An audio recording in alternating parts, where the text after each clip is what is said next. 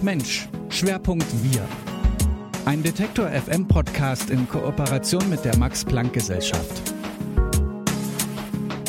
Ihr hört wieder Ach Mensch, den Podcast über Sozial- und Geisteswissenschaften, in dem verschiedene Forscherinnen und Forscher zu Wort kommen.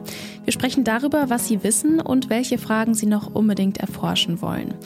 Nachdem wir uns die letzten sechs Folgen eher mit dem Individuum beschäftigt haben, soll es jetzt um die Gemeinschaft, also das Wir gehen. Schön, dass ihr zuhört. Ich bin Laralina Götte. Hi. Die Jahre 2015 und 2016 waren hier in Deutschland und in ganz Europa geprägt von den Bildern tausender Menschen, die hier eine neue Heimat finden wollten. Einige von ihnen sind geblieben und nun Teil dieser Gesellschaft. Mit ihren unterschiedlichsten Geschichten und Lebensentwürfen sorgen sie dafür, dass Deutschland vielfältiger oder diverser wird. Die Jahre nach der großen Migrationswelle waren aber auch geprägt durch rechte Aufmärsche. Eine Partei, die gegen Geflüchtete hetzt und generell Menschen, die sehr laut kundgetan haben, dass ihnen so eine diverse Gesellschaft gar nicht in den Kram passt. Wer laut brüllt, der wird natürlich auch viel gehört, aber wie ist die tatsächliche Einstellung gegenüber Diversität unter den deutschen Bürgerinnen und Bürgern? Dazu forscht die Politikwissenschaftlerin Karen Schönwelder vom Max-Planck-Institut zur Erforschung multireligiöser und multiethnischer Gesellschaften. Ich habe mit ihr darüber gesprochen, was Diversität und Integration eigentlich bedeuten und wie eine tatsächlich diverse Gesellschaft erreicht werden kann.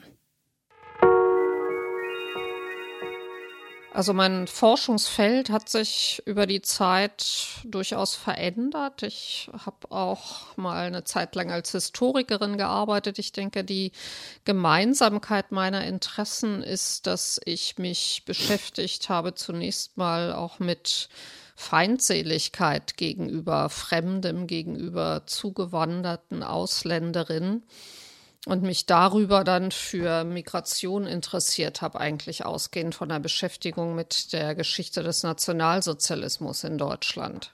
Migration, das ist ja nichts Neues. Also seitdem es Menschen gibt, gibt es ja auch Wanderungsbewegungen an andere Orte. Und Deutschland ist ja auch ein Land, was von Einwanderung geprägt ist. Sie beschäftigen sich jetzt mit der Frage, wie die Gesellschaft auf Diversität reagiert. Was muss man denn vielleicht im Vornherein über spezifisch Deutschland als Einwanderungsland wissen, um die gesellschaftlichen Reaktionen hier zu verstehen? Ich denke, heutzutage dominieren eher Gemeinsamkeiten vieler, vor allen Dingen westeuropäischer Länder in der Auseinandersetzung mit Migration und im Erleben von Diversität. Diversität erleben wir ja heute nicht nur bezogen auf Migration, sondern auch bezogen auf andere Entwicklungen in der Gesellschaft. Denken Sie mal an Familienformen Mhm. Oder die, die Ehe, denken Sie an Geschlechtsidentitäten, ja, denken Sie an Lebensstile. Also unsere Gesellschaft wird in vielerlei Hinsicht vielfältiger und das hat was zu tun auch mit Lebensstandard. Das können wir uns erlauben, weil wir einen relativ hohen Lebensstandard haben. Insofern sind Länder wie Deutschland, die relativ reich sind, besonders und anders als Länder, in denen Armut dominiert. Deutschland speziell ähm, ist heute eigentlich noch gekennzeichnet, wenn man an die Reaktion auf die Ankunft jetzt Hunderttausender Flüchtlinge denkt vor ein paar Jahren.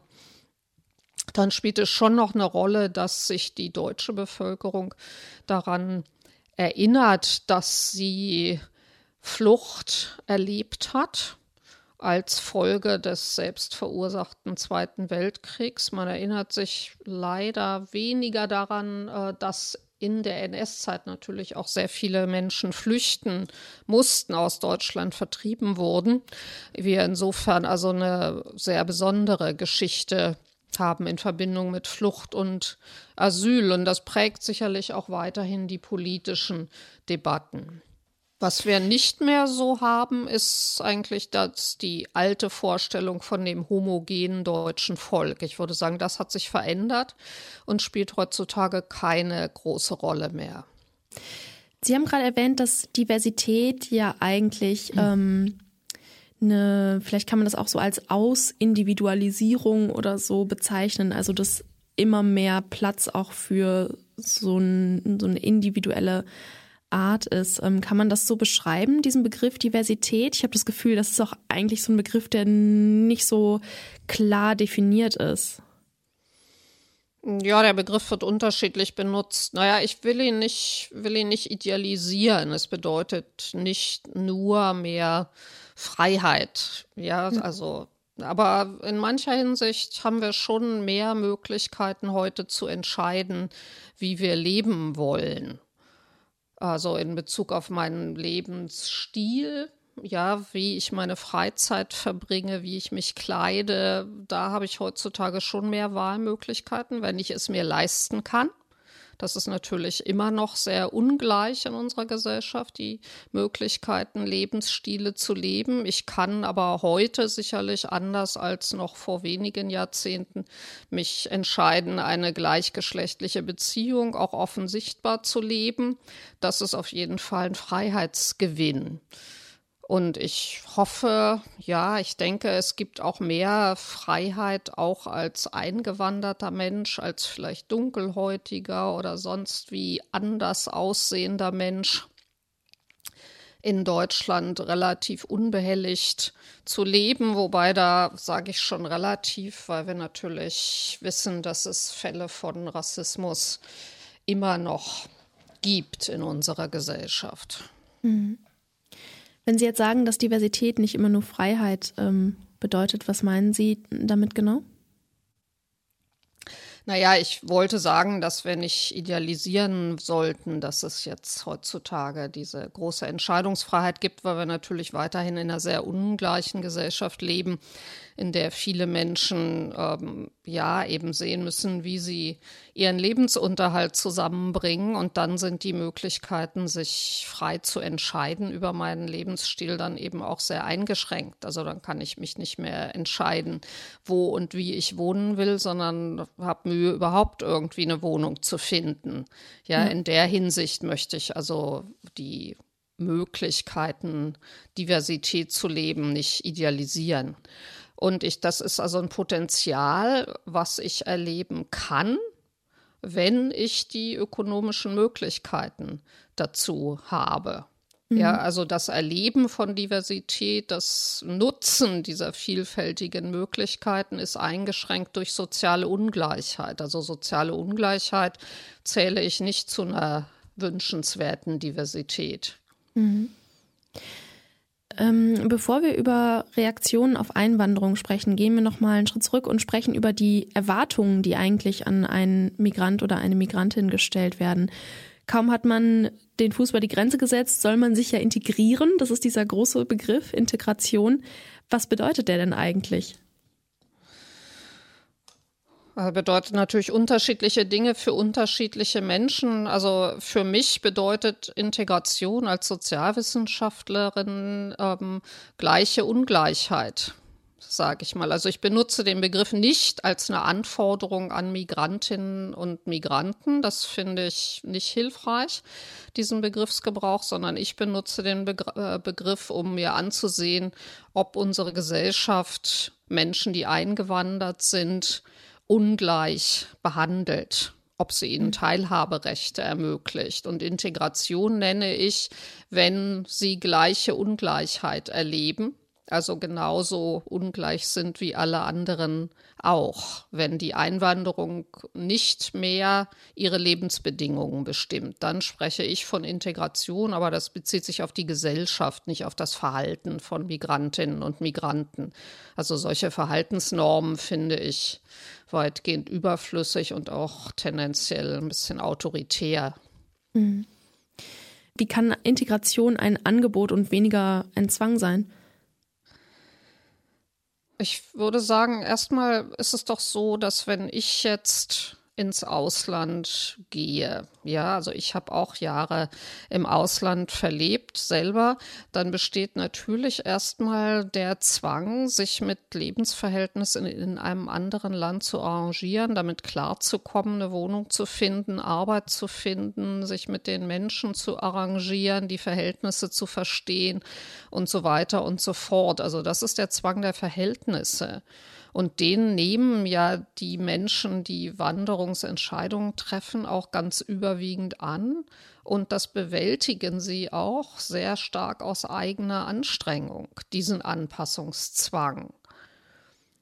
Ja, und dann ist es die Frage, ob die Gesellschaft und auch staatliche Leistungen die Möglichkeiten erweitern können, ob man ähm, helfen kann, diese Prozesse der Anpassung zu erleichtern, indem es zum Beispiel Arbeitsmarktprogramme gibt, die Menschen erleichtern, einen Einstieg zu finden ja, die es leichter machen. Wie neulich habe ich im Impfzentrum mit einem Arzt aus Ungarn gesprochen, der da Hilfstätigkeiten ausübt im Impfzentrum, weil er seinen Sprachtest nicht absolvieren kann, um im Krankenhaus zu arbeiten, wo er eigentlich hingehört. Ja, also das sind Dinge, die nicht sein müssen, wo staatliche Maßnahmen Übergänge erleichtern sollten. Das gilt natürlich auch für Sprachkurse. Ja, das geht um rechtliche Gleichstellung. Es ist ganz wichtig, Menschen Zukunftssicherheit zu geben. Zu sagen, jawohl, hier könnt ihr bleiben, hier könnt ihr euer Leben gestalten. Das ist die wichtigste Ermunterung, mhm. dass ich weiß, ich kann hier bleiben, es lohnt sich, dass ich mir hier ein Leben aufbaue, meine Kinder gehen hier in die Schule und so weiter. Also diese Dinge, Rechtssicherheit, Arbeitsmarktzugang, Bildung, das denke ich, sollte die Gesellschaft erleichtern und dann findet in aller Regel Integration als Teilhabe statt. Mhm. Was mich an dem Begriff irgendwie so ein bisschen stört, ist, dass der irgendwie eigentlich so ein bisschen ähm, diesem Begriff Diversität so entgegenzustehen scheint. Also ich finde, der Begriff Integration, der impliziert immer so ein bisschen, als ob es da so eine homogene deutsche Gesellschaft gäbe, ähm, die eigentlich ganz und gar nicht divers ist und die man sich dann, in die man sich dann bitte brav und unauffällig eingliedern soll. Das ist das, was ich auch so ein bisschen mit dem Begriff Integration irgendwie so verbinde. Ja, manchmal ist der Begriff so gemeint und wenn also von Seiten äh, von Menschen, die selbst eingewandert sind, trifft man häufig auch auf eine relativ aggressive Reaktion ist zu sagen, lasst mich doch in Ruhe mit ja. dieser ewigen Integration. Ja, ich kämpfe hier schon genug, um mein Leben zu organisieren. Ja, und integrieren sollten sich mal lieber die Deutschen, habe ich auch schon mhm. gehört. Ja, es sagt, mhm. also das ist doch eigentlich deren Problem. Ja, klar zu kommen. Und ja, also sicherlich ist der Begriff Integration häufig so gemeint, ja, Anpassung an unsere Lebensverhältnisse. Unsere sind dann immer die Alteingesessenen, die glauben, ihre Art zu leben wäre dann die Norm. Ja, und das sollte so nicht sein. Diversität bedeutet natürlich, dass alle das Recht haben, die Gesellschaft mitzugestalten und dass die sich auch ändert. Mhm. Und dass wir Vielfalt aushalten müssen Wobei die meisten Menschen das auch wollen in Deutschland. Also es ist relativ eindeutig in Umfragen, dass die Menschen sagen, sie empfinden das als Bereicherung. Hm. Können Sie dazu mehr erzählen, zu dieser konkreten Forschung, wenn Sie jetzt sagen, ähm, dass Umfragen ähm, zeigen, dass die Menschen Diversität gut finden? Ja, ja, das ist auch Kern unserer eigenen Forschungstätigkeit. Also wir führen im Moment ein Projekt durch, was sich mit der Zustimmung zu Diversität befasst, weil wir denken, dass das äh, zu wenig bisher verstanden wird. Äh, und auch unterschätzt wird, weil wir uns konzentriert haben, auch zu Recht auf den Protest gegen Einwanderung, auf die extreme Rechte, aber dabei entsteht manchmal ein schiefes Bild, ja, indem wir sagen, da ist ein Riesenproblem der extremen Rechten, des Rassismus überschätzen wir manchmal den Einfluss dieser Stimmung. Denn tatsächlich ist es so, dass überragende Mehrheiten in der deutschen Gesellschaft pro Einwanderung eingestellt sind. Und wir ähm, wollen das differenzierter verstehen, diese Pro-Einwanderungs- Einstellung und haben dazu eine große Studie in deutschen Städten durchgeführt mit etwa 3000 Befragten. Die Studie wird im Moment ausgewertet, aber aus der Studie wissen wir, dass etwa zwei Drittel bis drei Viertel der Befragten in deutschen Städten sagen generell, Diversität ist eine gute Sache für unsere Stadt. Die sagen, mhm. junge Menschen profitieren davon, dass sie Kontakt mit anderen Menschen haben. Die sagen auch zu über 60 Prozent, unsere Parlamente sollten die Vielfalt der Bevölkerung widerspiegeln. Die sind dafür, dass Geld gleichmäßig verteilt wird, dass auch Minderheiten eine Förderung ihrer kulturellen Aktivitäten erhalten. Und die sind sogar dafür, dass in der Schule alle Religionen gleichermaßen unterrichtet werden sollten. Ja, das wird manchmal unterschätzt, wie groß die Unterstützung für Vielfalt eigentlich ist in der Bevölkerung und die führenden PolitikerInnen sind da manchmal ein bisschen zu zaghaft. Mhm. Das ist dann ja irgendwie so ein bisschen, ich glaube, False Balancing nennt man das ja, ne? Wenn irgendwie so eine extreme Meinung, die aber eigentlich nicht so viele Leute vertreten, wenn denen genauso viel bei, äh, äh, Aufmerksamkeit medial beigemessen wird wie der Mehrheitsmeinung, ne? Und dann auf, man auf einmal denkt, okay, das ist 50-50, so 50 Prozent befürworten Diversität und 50 Prozent sind dagegen oder so.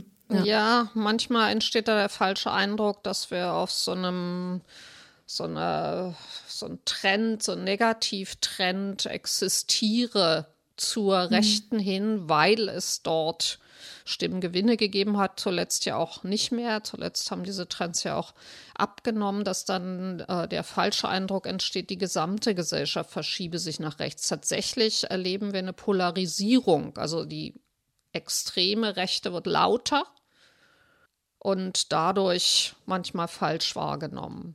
Mhm. Aber tatsächlich, also wir haben, wir beschäftigen uns mit diesen Fragen schon seit 10, 15 Jahren und wir haben auch eine ältere Studie durchgeführt, da haben wir in 50 Wohngebieten auch intensiv die Menschen befragt in zufällig ausgewählten Wohngebieten, also eine repräsentative Studie für deutsche Städte. Und wir sind da auf ein Phänomen getroffen, was wir dann Normalisierung von Diversität genannt haben. Also wir haben einmal festgestellt, wir haben da gefragt, danach haben die Menschen auch was miteinander zu tun. Sprechen die miteinander, haben die Freundschaften, haben die Bekanntschaften zwischen Menschen, die eingewandert sind und Alteingesessenen. Und wir haben festgestellt, dass das sehr normal ist, diese Interaktion sowohl die alltägliche Interaktion im Wohngebiet, im Haus, unter Nachbarn, im Geschäft und so weiter, dass es aber auch ganz viele Freundschaften gibt, die diese vermeintliche Grenze überschreiten. Und darüber hinaus haben wir auch gefragt, wie sehen Sie denn Ihr Wohnviertel, was für Menschen leben da? Und da sagen die Menschen überwiegend, das sind hier sehr verschiedene Menschen. Und das ist auch gut so. Und die sind verschieden in vielerlei Hinsicht. Die sind alt und jung, die arbeiten unterschiedliche Sachen und die sind vielleicht auch zugezogen oder alt eingesessen.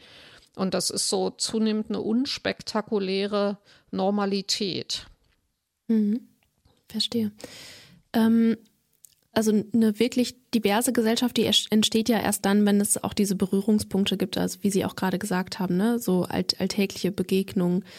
Ähm, welche Situationen schauen Sie sich da äh, noch in Ihrer Forschung genau an? Also wir haben jetzt noch andere Projekte durchgeführt, wo wir uns jetzt aktuell zum Beispiel mit zivilgesellschaftlichen Organisationen beschäftigen. Da haben wir uns angeguckt, ob Organisationen, die sich jetzt zum Beispiel einsetzen für die Rechte von Behinderten, Recht für die Rechte von ArbeitnehmerInnen, die Rechte von sexuellen Minderheiten, ob solche Organisationen es schaffen, auch einen Querschnitt der Bevölkerung zu organisieren und zu repräsentieren. Ja, also ob Begegnung, wenn Sie es so nennen wollen, ob das auch bedeutet, man kämpft gemeinsam für die eigenen Rechte. Und da sehen wir, also da, da hakt es durchaus noch an einigen Punkten. Also wir denken, wir haben jetzt diese alltägliche Interaktion, man hat sich daran gewöhnt, in Vielfalt zu leben. Aber was noch nicht ausreichend stattfindet, ist, dass die Eingewanderten auch Teil der etablierten Institutionen sind. Und das gilt für zivilgesellschaftliche Organisationen genauso wie für Parlamente und für den öffentlichen Dienst oder andere Arbeitsplätze. Ja, und da braucht es mehr als guten Willen. Also da braucht es tatsächliche Maßnahmen der Gleichstellung, die darauf zielen, Diversität herzustellen und auch Karrieren zu ermöglichen. Heißt Quoten oder? Ja, auch das, wobei man sich darauf nicht fixieren muss. Es gibt unterschiedliche Möglichkeiten. Also in der Politik wird dann auch manchmal über Mentorenprogramme geredet. Manchmal spielt es auch eine ganz große Rolle, wie eine Organisation sich selbst darstellt, ob die überhaupt einzelne Repräsentantinnen in ihrer Führungsspitze hat. Ja, also Menschen, die mal anders aussehen, der Name schon sagt, wir kommen vielleicht woanders her, die darüber sprechen, dass sie woanders herkommen, dass dadurch die Organisation auch erkennbar ist als eine, die auch für Menschen wie uns offen ist, die sich dafür interessiert, die die Interessen von eingewanderten Menschen vertritt. Mhm. Aber klar, Quoten können auch ein Mittel sein oder überhaupt erstmal ein Bewusstsein, dass man sich damit auseinandersetzt, dass man repräsentativ sein will.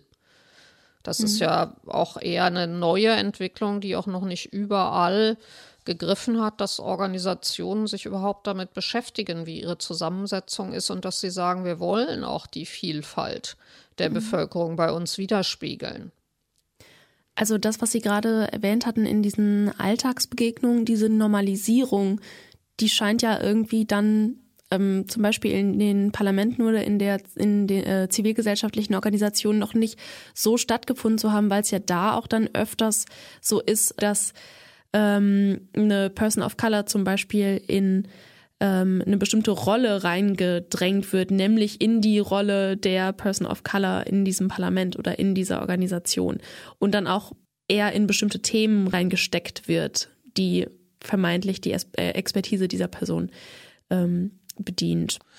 Also wir haben Studien gemacht über kommunale Abgeordnete. Da habe ich auch eine Doktorarbeit betreut von Gian Sinanolu, der sich beschäftigt hat mit äh, kommunalen Abgeordneten. Und das ist durchaus ein Problem für die. Also, dass wenn ich jetzt Eltern habe, die aus der Türkei kommen, dass meine Kolleginnen mich dann ständig nach der türkischen Politik fragen, als mhm. ob ich dafür verantwortlich wäre als ja. deutsche Abgeordnete.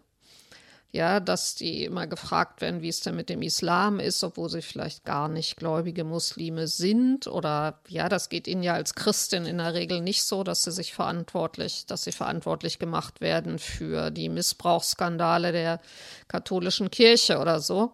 Aber das ist schon eine problematische Erfahrung, ähm, die Menschen mit Migrationshintergrund auch machen. Also das ist so ein Lavieren. Einerseits die eigene Bevölkerungsgruppe, wenn man das denn so sieht, zu repräsentieren, was ja nicht jede Person mit Migrationshintergrund will. Und die sollten natürlich auch die Wahl haben, ob sie das tun oder ob sie vielleicht lieber Umweltpolitik machen wollen. Ja, und dann aber eben nicht in so eine Rolle reingezwängt werden und nur dann die türkeistämmige, sagen wir mal, zu sein, mhm. Sondern gleichberechtigte Anerkennung zu bekommen. Aber andererseits sollte Migrationspolitik, Antidiskriminierungspolitik natürlich auch ein Politikfeld wie alle anderen sein, ja, was auch Anerkennung genießt und auch Karrieren ermöglicht. Mhm. Nicht nur das der kleine Eckchen für die Migrantin. Ja ähm, diese Forschungsergebnisse, die Sie da mit Ihren KollegInnen zusammentragen, ähm, inwiefern beeinflussen die tatsächlich ähm, die Politik, also generell auch Forschungsergebnisse zu multireligiösen und multiethnischen Gesellschaften? Ja, gut, das ist eine schwierige Frage. Also da werden Sie viele WissenschaftlerInnen immer jammern hören, ja, dass ja. ihnen niemand zuhört. Wobei ich auch denke, man sollte sich da auch nicht selbst überschätzen. Also was wir in der Wissenschaft machen, ist ja auch, wir nehmen teil auch an einer gesellschaftlichen Debatte, die vielstimmig ist. Wir versuchen Informationen anzubieten, die dann Grundlage für politisches Handeln sein können. Und wir bemühen uns am Max-Planck-Institut durchaus darum, unsere Ergebnisse auch zu kommunizieren in einer Form wie hier jetzt, indem wir miteinander sprechen oder indem ich bei Veranstaltungen auftrete oder Kolleginnen das auch machen, bei öffentlichen Veranstaltungen auftreten. Ich war auch mal Mitglied des Niedersächsischen Integrationsbeirats. Also da ähm, wird gelegentlich unsere Expertise auch nachgefragt, aber wir könnten uns da auch mehr vorstellen. Also wir würden gerne auch häufiger und reger im Dialog sein mit politisch Verantwortlichen, politisch Handelnden und wir sind dazu bereit. Mhm. Welche Fragen interessieren Sie denn besonders für die Zukunft, jetzt für die nächsten Jahre in Ihrer Forschung? Ja, also wie gesagt, wir arbeiten aktuell daran, die Unterstützung für Diversität genauer zu verstehen, damit wir auch verstehen, wo es hakt. Ja, warum Menschen vielleicht hin und her schwanken, noch nicht vollkommen überzeugt sind von Diversität oder vielleicht allgemein dafür sind, aber Umverteilungsmaßnahmen nicht befürworten und so weiter. Also damit wir pro Diversitätseinstellungen ja dann auch politisch besser stärken können letztlich, wobei das natürlich nicht unsere Aufgabe als Wissenschaft ist. Wir stellen diese Informationen bereit. Wir haben uns sonst stark damit beschäftigt, eben wie jetzt über die das allgemeine Diversität ist eine schöne Sache hinaus mehr Teilhabe erreicht werden kann oder welche Probleme da vorliegen. Also ich habe eben die Studie erwähnt über zivilgesellschaftliche Organisationen. Da geht es uns um politische Partizipation. Und das ist ein Thema, was wir auch stark verfolgt haben, ob eben jetzt die Menschen, die eingewandert sind, es auch schaffen, mitzureden auf einem Level. Ja, das heißt ja politische Partizipation. Wir bekommen, bekommen gleiche Rechte. Wir reden mit auf einem Niveau. Wir sind in den entscheidenden Positionen mitvertreten.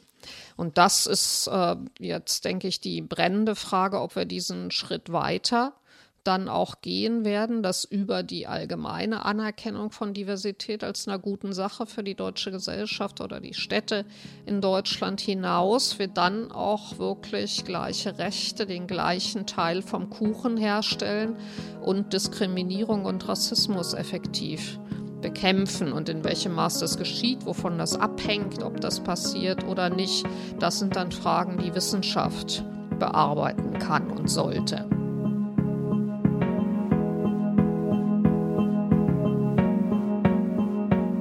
Das war Karen Schönwelder vom Max-Planck-Institut zur Erforschung multireligiöser und multiethnischer Gesellschaften.